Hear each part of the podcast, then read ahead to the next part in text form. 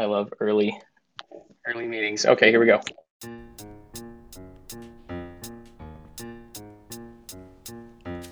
Welcome out, DIYers, to the Shared Vision DIY Talk podcast, the DIY podcast made by DIYers for DIYers. I am your co host, Spencer Bardsley, alongside Cami Wilcox. Each week, we bring you industry and influencer experts from around the globe to learn and get answers to our burning questions. Today, we're talking with Shelly from Brassbed Manor and Amy from Farm at Eggenore. You can follow them on Instagram using the handles at brass.bed.manor and at the farm A T G A N O R. Welcome to the show. We are excited to talk to you today about old home renovations. Cami, take it away.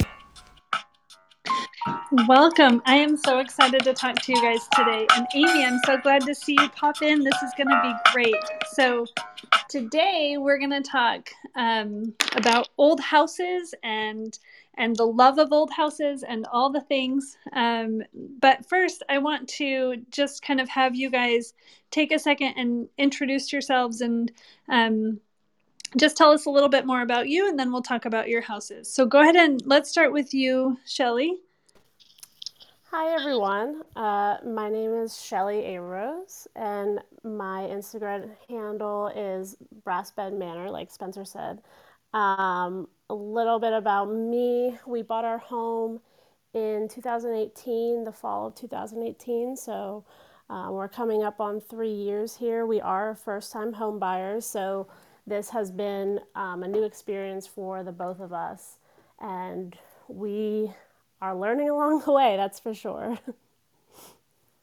That is so brave of you to to jump right in with an old house. That's awesome. Yeah, yeah, we we definitely jumped right in. So there were a lot of things we didn't know about, but we've learned a lot uh, along the way. So that's awesome. And Amy, welcome. Can you tell us a little bit about you?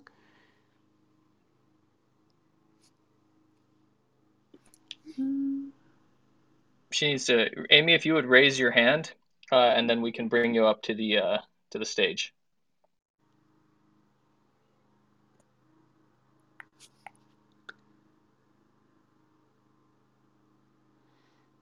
Sorry, Amy. There's a little um, down in the bottom right. There's a microphone, a plus, and there should be a little like hand. You can just click the little hand button, and hopefully that will pull us up.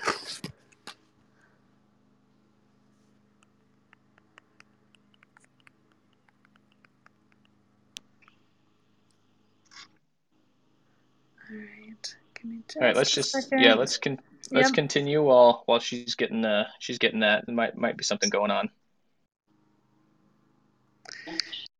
There we go. Amy, awesome. Welcome, Amy. Sorry about that, guys. My internet is not fantastic. um, That's okay. So sorry about that.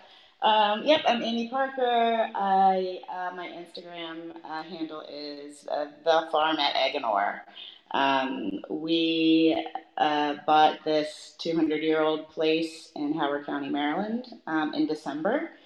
And it seemed to have very good bones when we first, first purchased it.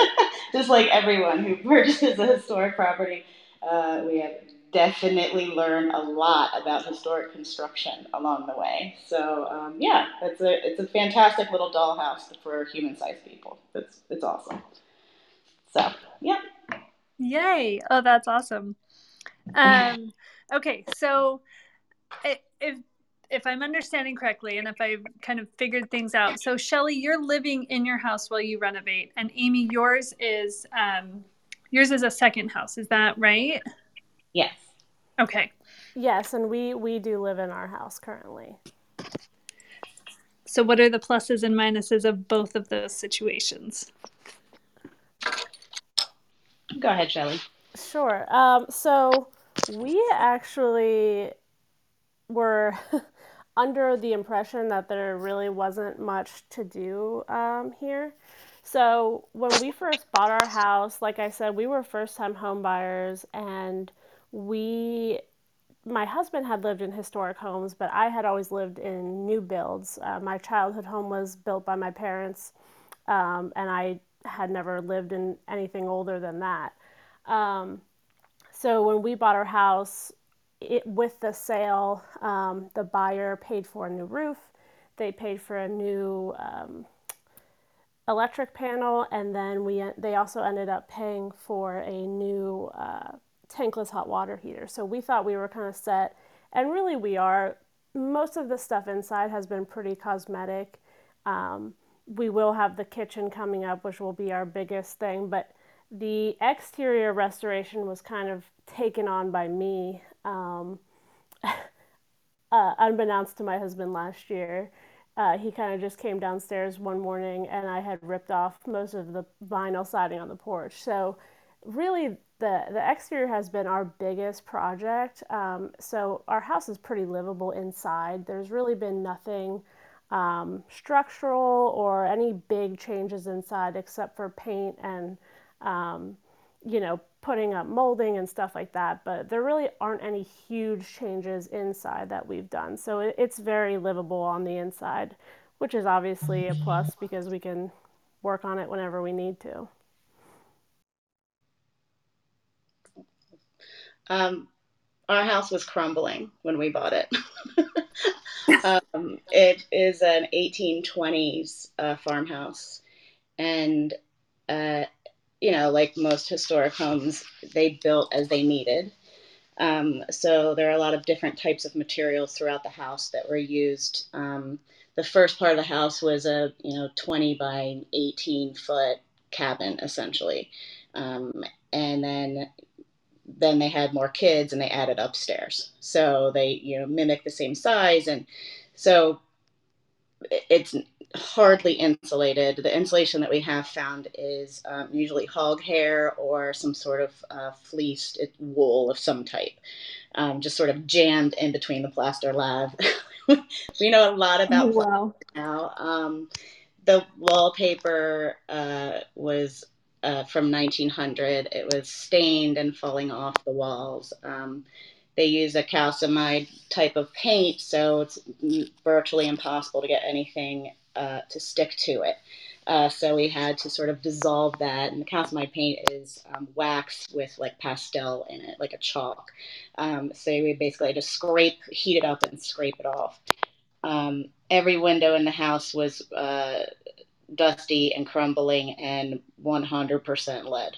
Um, so we had to sort of uh, do a lead abatement, um, not entirely, uh, because we're going to be using our house as an Airbnb. And if we got into a lead abatement, then we would have to work with the health department um, in Howard County, and it would have been oh so complicated and so incredibly yeah. expensive.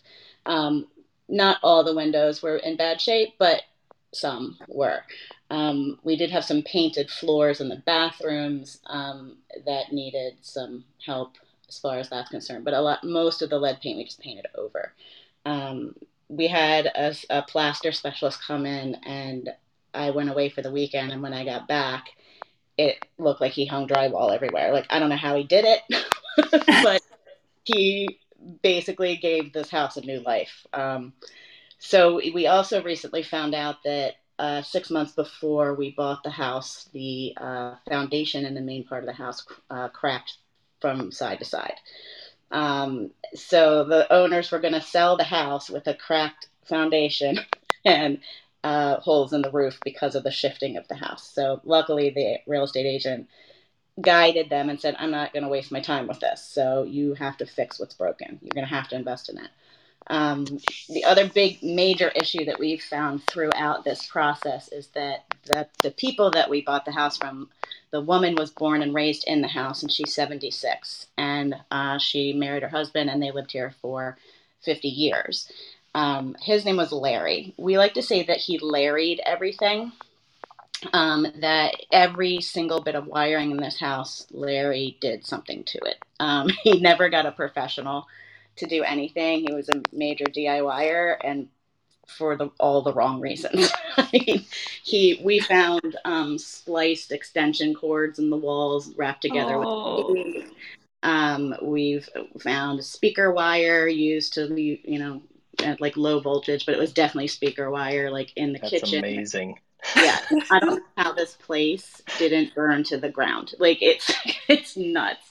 Um, but I think a lot of what I'm doing is sort of getting to know the the community around here because there are a few other historic homes in the area, and so when we started kind of renovating we can't there's no way we we redid the, all the floors and all this you know crazy stuff. And you know every wall was renovated in the house the entire house because everything is plaster except for a bathroom wall that's plywood we're not sure why it's plywood um, i didn't realize it was plywood but my contractor said uh, this is not plaster, this is plywood. we were like, what? And it's not insulated in between the rooms, and it's really insane.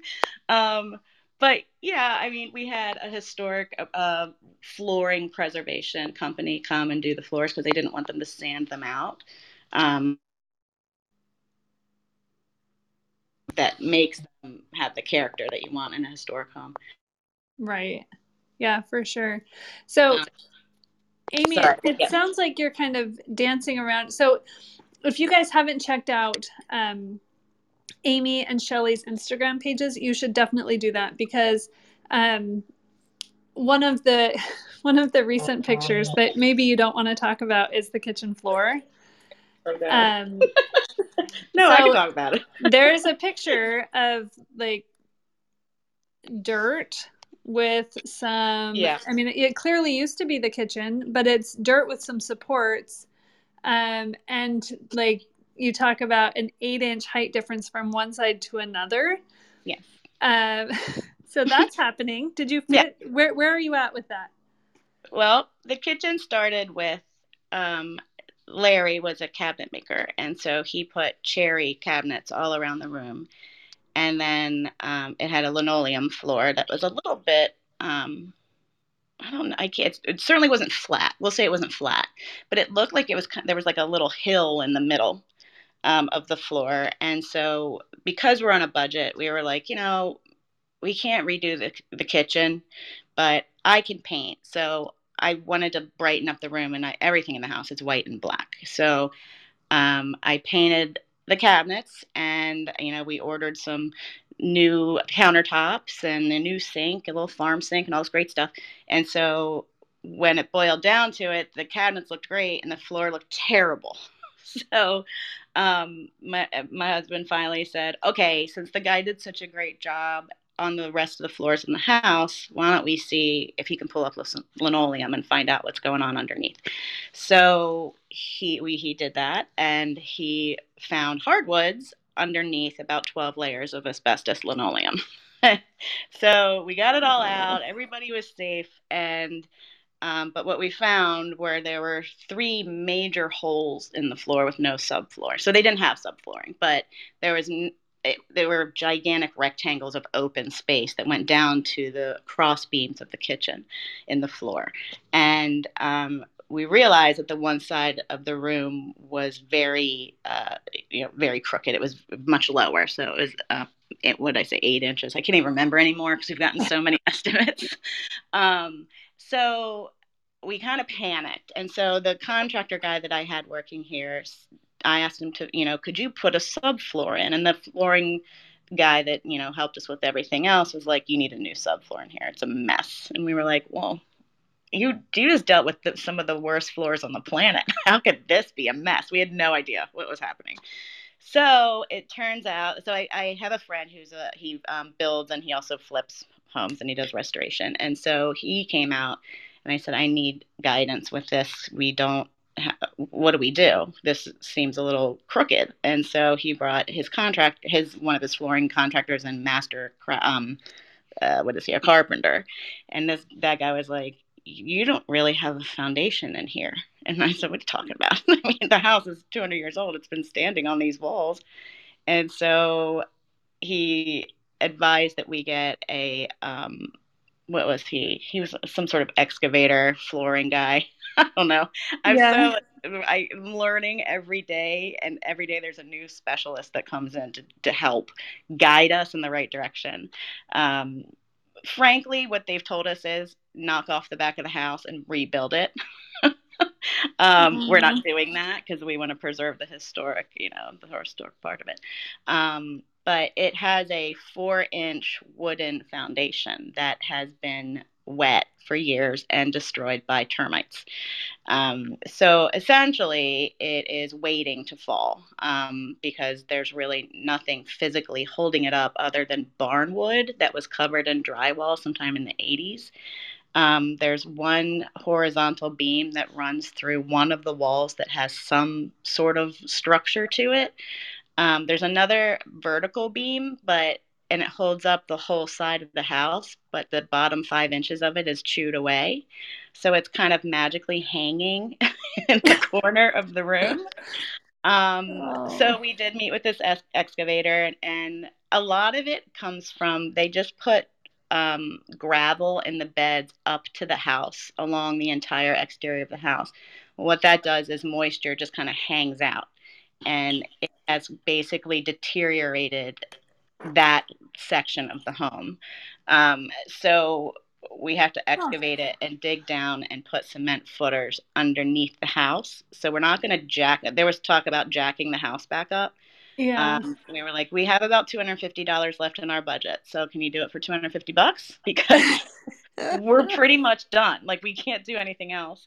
Um, and so we just decided not to jack it up and that we're going to stop it from sinking as, you know, any further. So we're just going to do what we can to save the integrity of the house. So yeah, what started out as I just want to paint the kitchen white is now like a massive, massive renovation project. Oh my gosh! and what a what a delicate dance of like trying to figure out um, like you want to preserve the historic, but you also by preserving the historic, you have to maintain the historic, right? So you can't fall down. Um, right. And like one of the Shelly, I, one of your projects recently that you did, um, that was the same kind of thing as um, you were taking down like the original ceiling in your porch. Yes, yes, I did just take all of that down.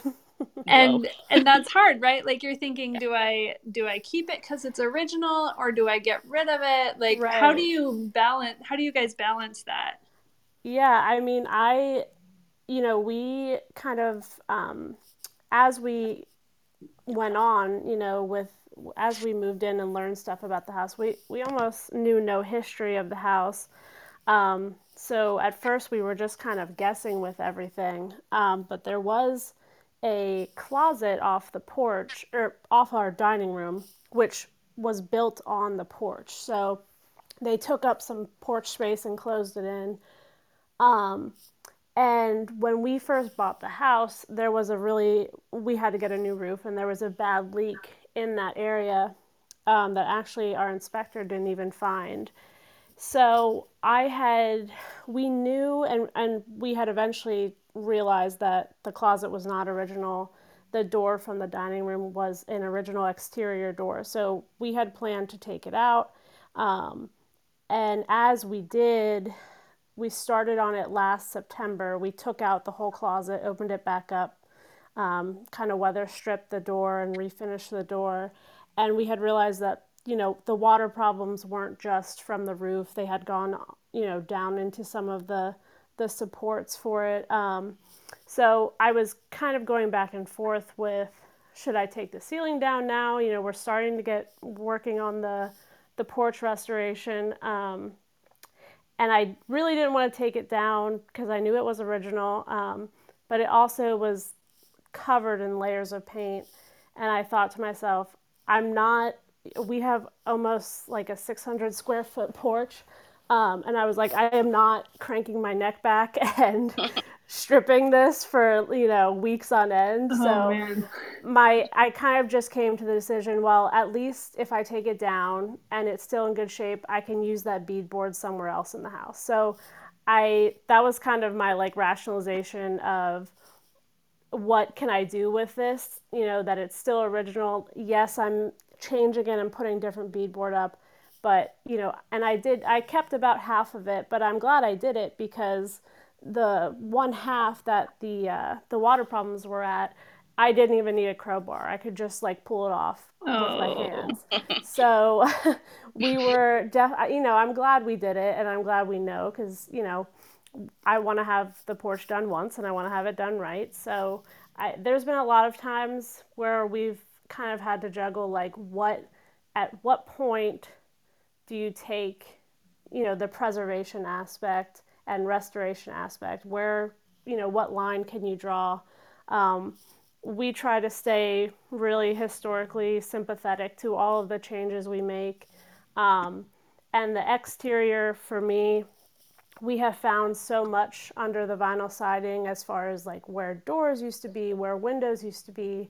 Um, so i'm trying to keep the exterior as close to a actual restoration as possible, meaning taking it back to as original as possible.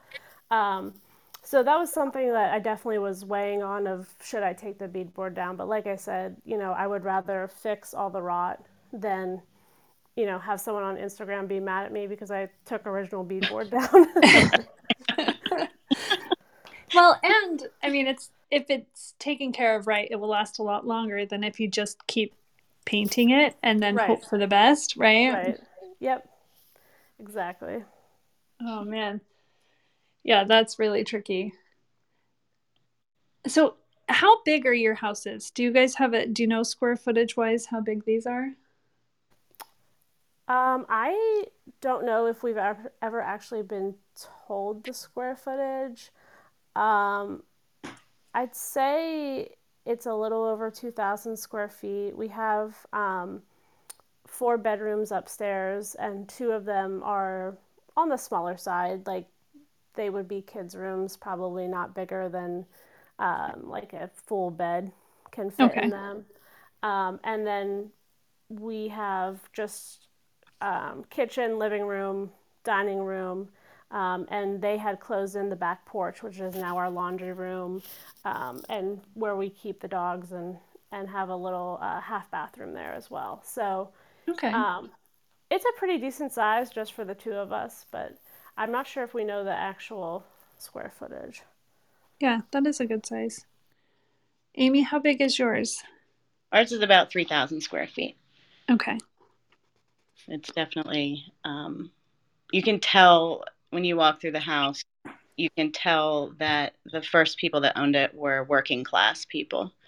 Um, and they added on as needed. And then the second owners that purchased it were very, very upper class. And so there's a funny sort of um, very basic foundation use as needed side of the house and then there's a grand staircase with a formal living room and a formal dining room um, so it's and it's pretty funny and then there's like a pantry and a, that leads into a kitchen where servants would have brought the food um, so it is a funny sort wow. of combination like a little crooked puzzle um, but it is oh, it is really wow. nice or are sort of married together there's a back staircase that we call the staircase of death that apparently only the servants were allowed to use at some point.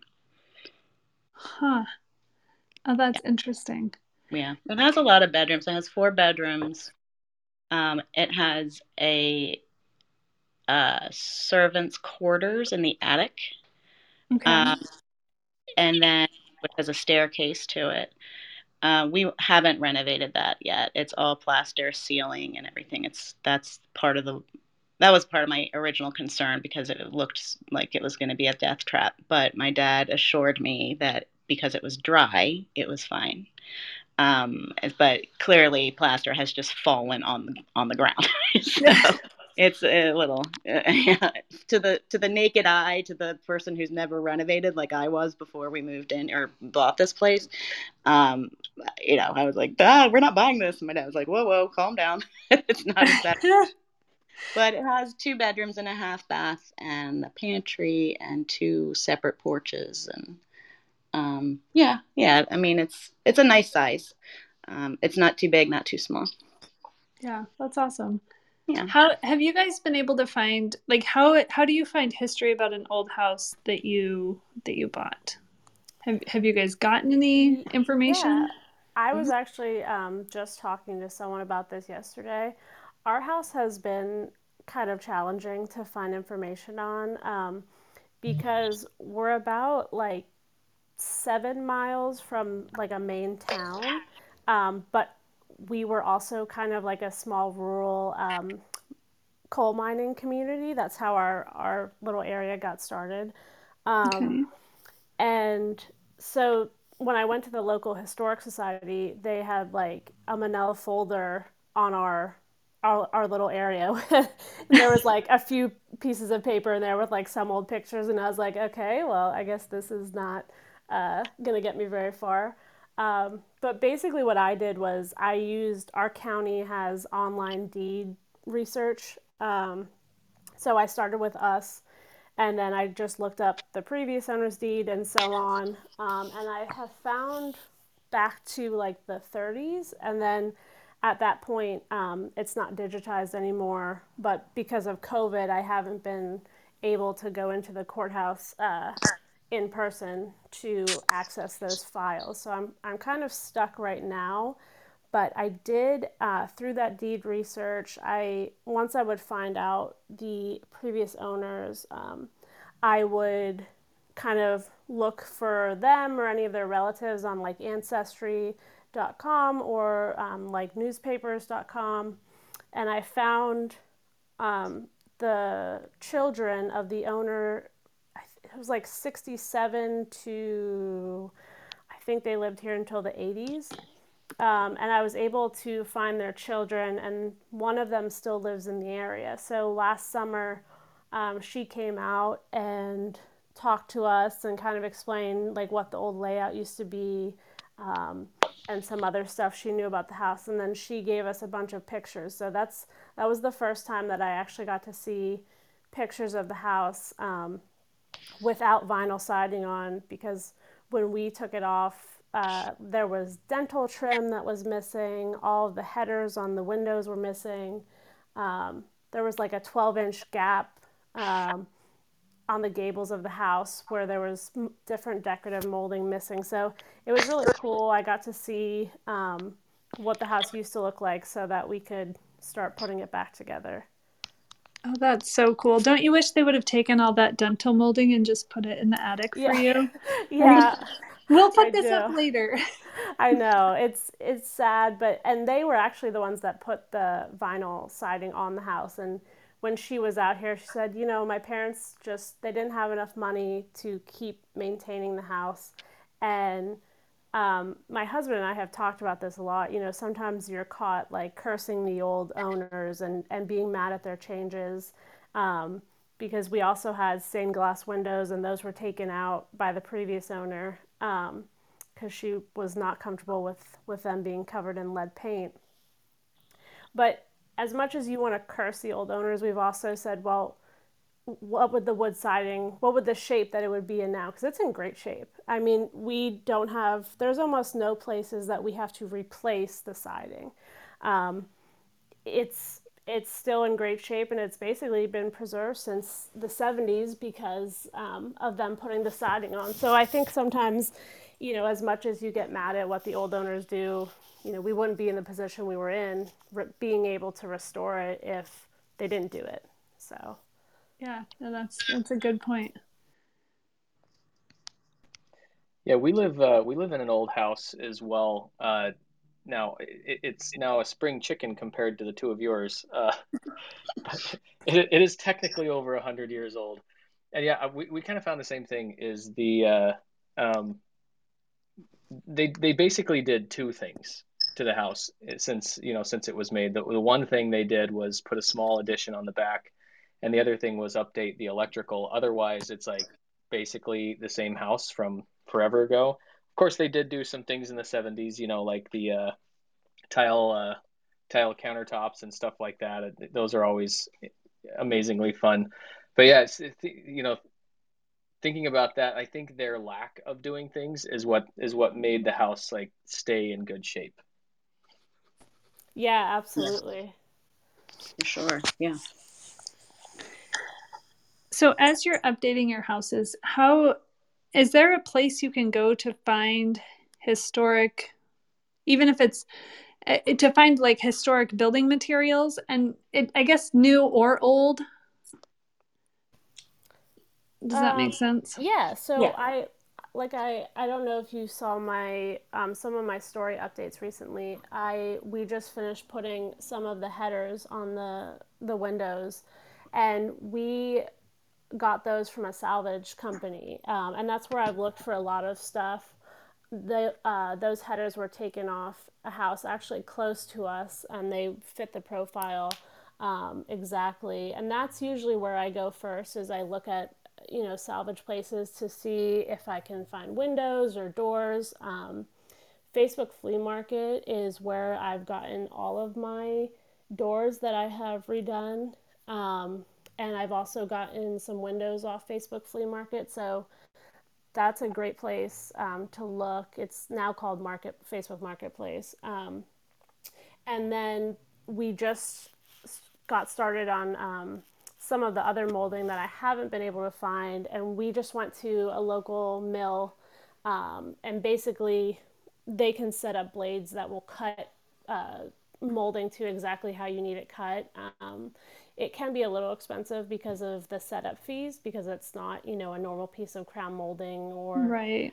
it's not something they're doing every day. Um, but if you find the right person, it's it's really about finding the right person because they'll be able to set up a blade and they can cut it for us. Um, but that's usually my last resort. I really like to find everything secondhand or through salvage uh, first. Yeah, we haven't really had to salvage. Sorry. No, go Amy.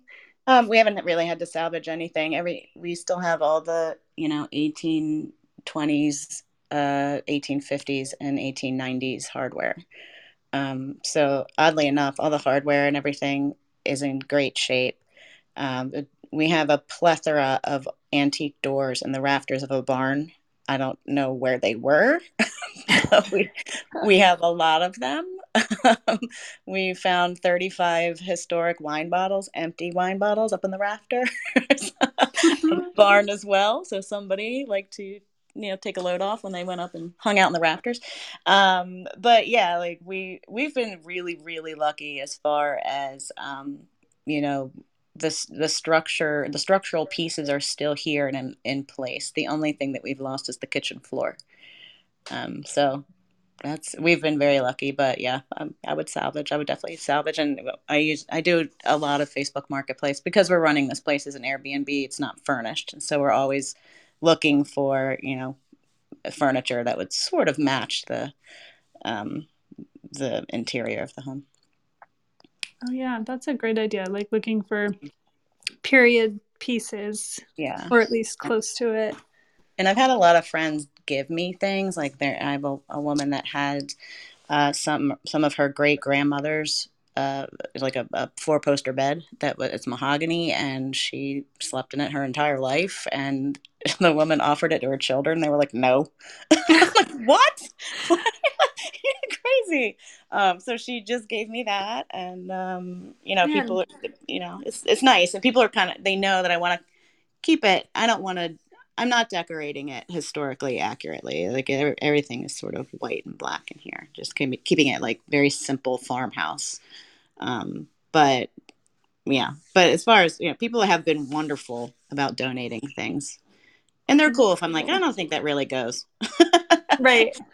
they're not. They don't get their feelings hurt. That's they're nice people.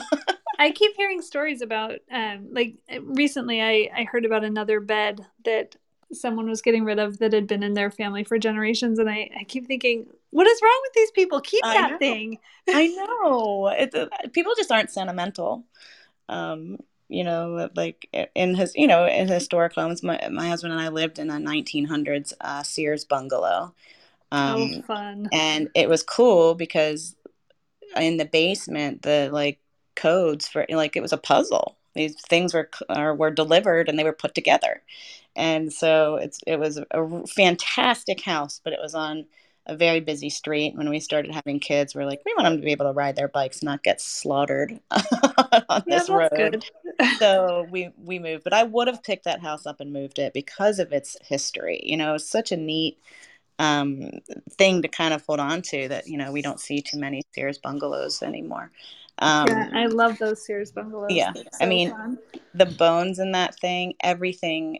It was heart pine and chestnut, and you know everything was glorious in that house. Like it, again, if I could have picked it up and moved it, I would have. It was big enough for us. We had enough space, and it had modern enough amenities in it that we could survive.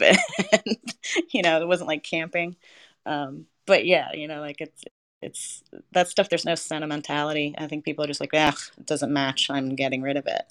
Um, there are a few of us out there that really hold on to the to the pieces that are special and and mean something to the family. Yeah, mine mine tend to only be furniture. I've realized I'm not super sentimental except for furniture. yeah, because you know you think about it. Like uh, I inherited a, a big 12 foot table from my grandparents, and I thought, you know, every celebration our family ever had was around this table. You know, and I have I have an enormous family. We have like 40 family members, and so like we would all sit around that giant table or stand around it. You know, so I was, I would, no one else was they were all like, now I have a dining room table, I don't need it. And I was like, "What? what is wrong with you? yeah, for sure. Yeah, oh my goodness. That's neat. My dad is actually making me a table uh, for so we've kind of switched around the rooms of the house a little bit. We're using the formal dining room as sort of a parlor kind of a room. And we moved the dining area into what would be just like a family room in the original part of the house. Um, because we don't have servants anymore we, we, don't like to walk down the hall to take our you know our dishes to the kitchen so this room is right off the kitchen so we kind of rearranged it a little bit and so my dad is very involved in his church and they were taking down a mahogany uh, partition. And they threw it in a dumpster and my dad said what are you doing? And he oh, said we don't need that so he my dad dumpster dove and he got all this mahogany out. So he's making me a a, a hundred inch uh, mahogany table with turned legs and he's like getting all into it. He loves it. He's a, a bit of a renaissance man. And so he's like building me this amazing table um, to put under the lights that we hung in the um, in the like main room so it's going to be sort of an, a multi-purpose room um, but that's i think how people sort of vacation anymore you know they come into town the big family have a big meal and sit around and talk um, so we're yeah. going to be building a little window seat and because there's a bay window that was added on in the 70s. So we're going to, you know, make it seem a little more homey. but yeah. Yeah, I fun. love that. Yeah, it's fun. Oh, that's a great idea. So I'm gonna jump in as well. So I, I've I've been so there's a lot of there's a lot of I have a few questions, but just thinking about you just listed Amy a couple and Shelly you've listed a few as well. Like what what are you what are you doing in your projects and how are you pro like how are you prioritizing your projects? I mean, is a better way to ask it uh, you know, with with uh, with all DIYers, you know, we all have to go through this. Hey, what are we going to prioritize? Uh, I know that priorities can change with older houses though, because sometimes you know it's uh, nece- like there's the need and the necessity, and then there's kind of the the uh, aesthetic and want. Um, so mm-hmm. how and Shelly, I'll ask you first, and then Amy, like how how do you prioritize projects, especially because you're in different situations, live in and, and Airbnb. Mm-hmm. Yeah. Um so, well, like I said earlier, we didn't necessarily intend on doing the exterior restoration right away. Um, I was kind of bored during the pandemic last year and just ripped all the siding off and then it was like well now we started so we have to finish it um, but we actually just talked to my husband and i talked about this recently and we kind of switched around our priorities because we're doing the exterior work, which is including putting all the molding back and also painting the house. Um, and then there's also the porch work, which I mean, really, they're they're in the same category, um, but they're two very different things as to what needs to be done. The porch needs um, like all new footers poured, concrete footers, um, and really just like completely redone and we had originally planned for our contractor to start on the porch uh, pretty much like any any minute now um, and he came out last week and we talked about um, he's building us like a new water table where all of our gables are um, like at the peaks of our house. And that will be the last of the molding that has to be replaced on the house. Um, so he has that project to start plus the porch. And my husband and I kind of discussed to switch around the porch and getting the molding put back on. Um, because where we're at, I can't really start painting um, because of like when he he's gonna take some of the soffit off too, the plastic soffit. So like I'm sure more bees nests are gonna come down and dirt and whatever's up in the soffit, the plastic soffit. So I don't want to start painting below that, you know, and um, have it, you know, just get dirty or, or whatnot. So we kind of flipped that around and said, all right, well, let's have him put the molding back um, and then we'll start on the porch. So I think, you know, the, the best thing to do is like just be able to, to change it on the fly, um, which I'm pretty okay with, but uh, my husband is hard to let go of that stuff. He likes a plan. I'm very spontaneous and I'll switch anything up, you know. Uh, but so he's had to learn to of how to kind of switch things around and reprioritize reprioritize things on the fly. Nice. Um, we because my husband's the same. Um, where our dynamic is the same as yours, Shelly. Uh, my husband's very type A. That we that we need a list and we need to follow our list, and this is what we need to do. And I was like, right, you silly, silly man. You yeah. have no idea what you're getting yourself into with me. Right. Um, so he, our intent for the Airbnb was to also run it as a farm stay. Um, and because the whole reason we bought the place was because I grew up on a, a, farm and I adore animals and I want my kids involved with animals and working a farm is just sort of my happy place and I know what I can handle and you know sometimes animals are better than people. So I'm like, hey, hey little friends. they always are happy to see me somehow. So um, we started um, with some animals here. So we bought, you know, we have like hundred, I think we have 150 chickens now. Uh, they're all in a pullet station. Wow. They're all kind of young, um, but they won't be laying eggs until the fall. So we needed to get them. So when we invite people to our Airbnb and we do eventually open, we can say, hey, you know, get your breakfast, walk on down to the coop and grab some eggs. Um, so we started, you know, with the house, we we're doing all the house, and then we kind of had to start renovating a garage into a barn. It's a it's a board and batten barn um, a, a, garage, but it's now a barn because it has water and electricity in it. And I'm so excited. like the little things that like put me over the top. I was like doing cartwheels around the property because it has a little, you know, water hydrant outside. I'm so excited.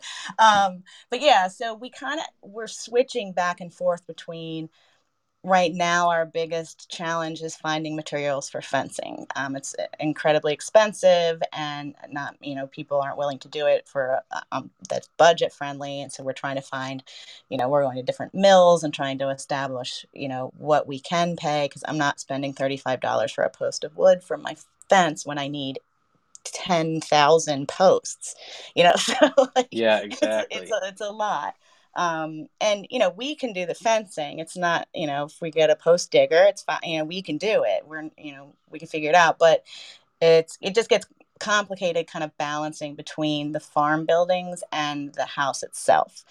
Um, so we're doing a lot of diy farming and a lot of diy housing projects. Um, right now you know, we were doing a lot of electricity, and because the kitchen floor is ripped out, it's kind of the best time to do everything. So it's really, you know, it's stressful because we, uh, you know, we're going to eventually pour some sort of cement on the floor, and we need to run a conduit for the electrical lines that run into the cellar that's on the other side of the house. you know, like it's kind of everything is kind of pull, pulled together, and we're gonna switch the sink. The sink was always along the far wall in the kitchen, and they had this like range, electric range stove in front of the window, and the top of the stove covered half of the window.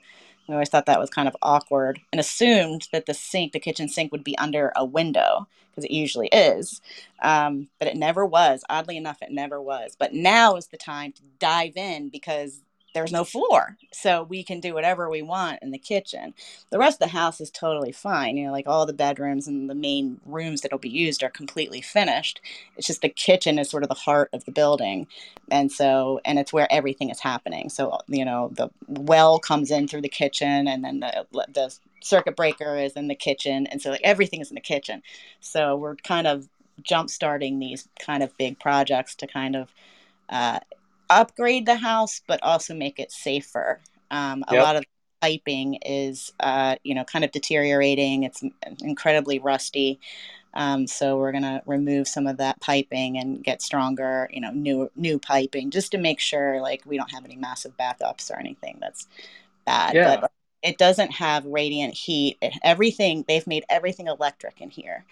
Um, which is odd and sad because there are holes in every floor in this house where the radiators used to be. But apparently, because the um, the insulation, the the pipes burst every winter, and so they got sick of the burst pipes, obviously, and they changed everything to these electric sort of compressors that they hang on the walls. Um, they're they they heat enough, but they also used wood. They have a potbelly stove. They had a potbelly stove in here. Um, and so they really did heat the house with wood. I'm not comfortable having guests heat the house with wood. Um, I don't want any fires. yeah, might, might, might, be going just a little a little too yeah. far. So yeah. let me let me ask yeah. a follow up mm-hmm. for both of you on that. Is, Mm-hmm. Uh, I mean, just thinking about it as a DIYer, right? Like mm-hmm. what both of you have listed and some of the things I mean, it's just it's incredibly daunting. So, uh, but you both have uh, made use of contractors in different in different points. Like, what where is the line? Uh, because you know you talked about cost, Amy, and mm, yeah, you know Shelly as well. Like, uh, what is the line that you draw for yourself in uh, in actually you know making the decision? Hey, this is going to be a contractor. This is going to be me figuring it out. Um, I think that you know, it's really all about I, when we first bought our house and we started to do projects. I was very determined to do everything myself, um, just to prove that I could do it. And I think that's almost a ridiculous notion to have going into this this stuff. Um, at this point, I, I've now experienced so many different things that I have learned when I want to say, nope, I'm not doing that. I'd rather just hire it out. Or um, it's all about, you know, I'm okay with paying someone if I just don't want to do it. And, and if I, you know, if I'm going to spend hours being mad at the project because, you know, it's annoying me. I'd rather just pay someone. Um, and then there's also things where, like, okay, this isn't something we've done yet, but we can do it. I'd like to learn how to do it, so let's do it ourselves. Um, so it's really been about balancing that. One of the things I've learned that I hate doing is stripping doors or, or anything for that matter. I hate yeah. stripping it is the worst. anything. Um, yeah. When we first got our house, I stripped the entire dining room trim because it was the only trim that was painted. And um, I now just take everything to dip and strip. Uh, we have one locally. I just take everything to them. If I have a door I want to do, I love doing doors. I love staining them and using shellac, and I love that process. I hate stripping them. So I think it's what, all what about. What is dip and strip? So dip and strip is like it's like a chemical stripping process. Um, and they basically have a big tank where they kind of dunk it in. Um, this is a this is a company that like yep. you just take your stuff to. Yep, it's a local company. We have one in Pittsburgh, so I mean we do drive about an hour um, to to take it to there, but we basically they just dunk it in. They keep it for like uh, a few weeks because they work on it themselves, and um, they get all the paint off and then you just go pick it up and it's ready. It's not sanded, so you have to do the sanding process and all that, but they get all the paint off, I mean, meticulously, like in grooves that you wouldn't be able to ever get with just like a chemical stripper from from a big box store. Um, so it's definitely, especially with the doors that I've redone, they both of the doors have a lot of detailing. And when I started to strip them, especially because they were pine and they were soft wood. Uh, the chemical stripper was just kind of like not really getting me anywhere. Um, so well, you had... were probably losing detail if you were trying to get in there, right? With yeah, uh, yeah, yeah you don't want to you don't want to gouge the wood either um, because pine is so soft. So I found out about um, dip and strip, and that's everyone always asks me like how do you you know what do you do about stripping your doors i'm like i pay someone i'm not doing it myself uh, it's something that i've learned that i just don't want to do and i hate doing and i don't mind paying someone to do it um, yeah, I, how about you? I yeah. hire I hire people according to safety. My, you know, I haven't we uh, we didn't strip because of the lead factor. Um, we didn't want to do a full lead abatement. Um, and so we made sure that everything was in good shape and then we just painted over it. There was, you know, we really didn't have other options. But with really the only other thing that's happening right now is carpentry and uh, electric and plumbing. And so I am not qualified to work in electric and plumbing and I am certainly not qualified to rebuild the subfloor and the footers of my home. Um, so I, I, do, I tag along. I, you know, the contractors come here and I meet with them and I video everything with the intent of uh, doing a, like a YouTube channel, um, just like day to day, sort of living the life of restoring an old home. Um, we have not done that yet. We're planning on it, but we have not really jumped into that project. It's a lot of work it's tedious. Like, and you know, I don't. It's and my husband tries to do it, and he gets really overwhelmed, and then I'm like, uh, I don't. We'll get the kids to do it, you know. So, but anyway, I do. When it comes down to who's going to do the restoration for this, I always go to who's qualified. Um, yeah, I can I can help build. I'm a, I'm a fast learner. I went to art school. I learned how to build stuff, all kinds of things. And um, my dad, like I said, is a Renaissance man, so he had me kind of at the helm when I was a little kid. So I understand tools. I understand how to use them. But when it boils down to the structural parts of the home, I do not. I pay. I don't do it myself. Got it. Got it. And then when you do, when both of you do projects, uh, what what what have you found like what tools have you found as like, indispensable now that you're you know you're in it uh, and you know dealing with uh, all, all sorts of different projects? What, what what what have been those indispensable tools? Go ahead amy. You can go. I don't know. Um i do love my little corner sander. I love it. There are areas that i've had to sort of touch up here and there like on the staircase and and things like that. Um, I don't go anywhere without a pocket knife anymore. that wasn't who I was prior to this, but now I'm always like, oh, I got it. Like I have a little pocket knife. It seems to help me with almost everything. Um, it, you know, it's, it's, it's handy. Um, you know, it's I don't know. I I have a, a, nice little table saw that I've used, but again, like right now, everything is so structural. I'm not really using too many tools right now. But yeah, a headlamp. I wear I wear a headlamp. it's so dark in parts of this house and the property. Nothing is lit, so it's kind of scary. But yeah, that's it. um, I would say, on well, honestly, my husband and I were talking about this this weekend because we had to go buy yet another tool um, and I posted on my Instagram and I tagged DeWalt and I was like, at this point, you should just sponsor us because we have every tool that you've ever made.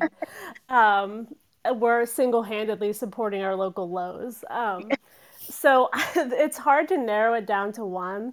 There are two things though. One of them is that this is just a tip for anyone who's into antiques, old homes, and thrifting, anything. I don't go anywhere without a tape measure in my purse. And my husband always really appreciates that because we'll be somewhere and I we need to measure something and I you know I always have one on me. Um, so that's always nice to have on you, especially for antiques. Like know how wide your doors are and what you can fit inside and stuff. Um, and then the second thing I recently purchased uh, is the Speed Heater Cobra infrared paint stripper. Um, and it's made me be okay with stripping paint again. Um, so I don't know if you guys know much about them, but it's made. I, have never, I've never heard of it. Yeah, t- yeah. Tell us more. Yeah, so it's made by EcoStrip, um, and basically, the problem with heat guns and lead paint is that, um, you know, once the lead paint vaporizes, that's when it's dangerous for you to breathe in, um, and same with the dust So the infrared stripper doesn't actually get the paint hot enough to vaporize it. So mm. the pro is that now they say like you can you can use it without having a mask. I still wear a mask when I use it just to be extra safe. But you know, it does give you like added security, and a lot of people will use them uh, when they're restoring their windows, um, especially because you know windows are known for for having lead paint. So a lot of the people like Stacy at Blake Hill House, um, she's a really great resource for windows, and she talks about the speed heater all the time. Um, it's just a really great tool to have, and I started using it uh, when we had to work on the exterior. Um, I just want to I want a better paint finish, so we stripped we're stripping all the exterior um, of the windows, all the the trim. So that's been a big help. Plus, it's really fast. Um, it's much faster than chemical strippers.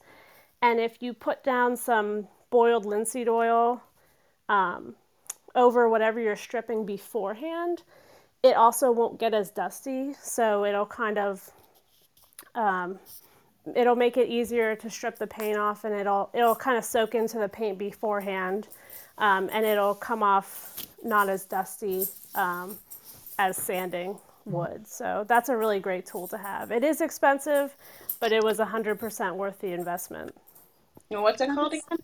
It's the Speed Heater Cobra, um, and it's made by EcoStrip. Okay, thanks. Sounds yeah, handy. that's so brilliant. I've never heard of that.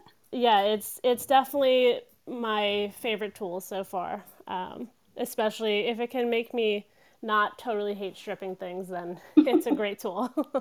exactly. Well, thank you guys so much. We really appreciate you guys coming and talking to us about your houses. And I hope that everybody um, who's listening in will visit your Instagrams and follow along with your house progress because they are amazing. Um, and I'm going to steal a little. Um, a quote that Shelly put on on her Instagram that's actually from Gilmore Girls uh, season four, episode four. Um, but it says, It had a long history before us, and it will have a long future after us. I keep thinking it's part of our lives, but really it's the reverse. For a little while, we're part of its life. And I love that because, like that, that's how, how old houses feel. Like we're yes. just visiting their life for a little bit. Absolutely, we're just stewards, uh, keeping mm-hmm. the history alive. Yeah. Yeah, it has a heartbeat. Exactly. Thank you guys so much again. We really appreciate it. It was a great no problem. Happy to be having here. us. Yep. So I'm going to end it up here, and thanks again for coming out. Uh, we it was been an absolute pleasure to talk with you. A quick update on our app, uh, Shared Vision. So, Shared Vision is a mobile community platform specifically designed for do-it-yourselfers to start and complete projects, learn skills, work collaboratively, and celebrate progress. It does this by bringing together relevant content, DIYers, influencers, professionals, and suppliers into one cooperative space. We're getting closer to our beta testing. If you'd like to be part of that beta, you can reach out to us directly on Instagram or sign up on our website at joinsharedvision.com. Thank you so much, uh, Shelly at Brass Bed Manor and Amy from Farm at Eganor. Is that right? Did I say that correct? Amy? Yeah, it's like Eleanor, but with a G. okay, Eganor. Okay, great. Yeah. yeah, and so you can follow them at brass.bed.manor and at the farm, A T E G A N O R, on Instagram. Thank you so much, and we look forward to following your progress in the future. Thanks Thank for you. having us. Thanks, guys. Thanks. Bye.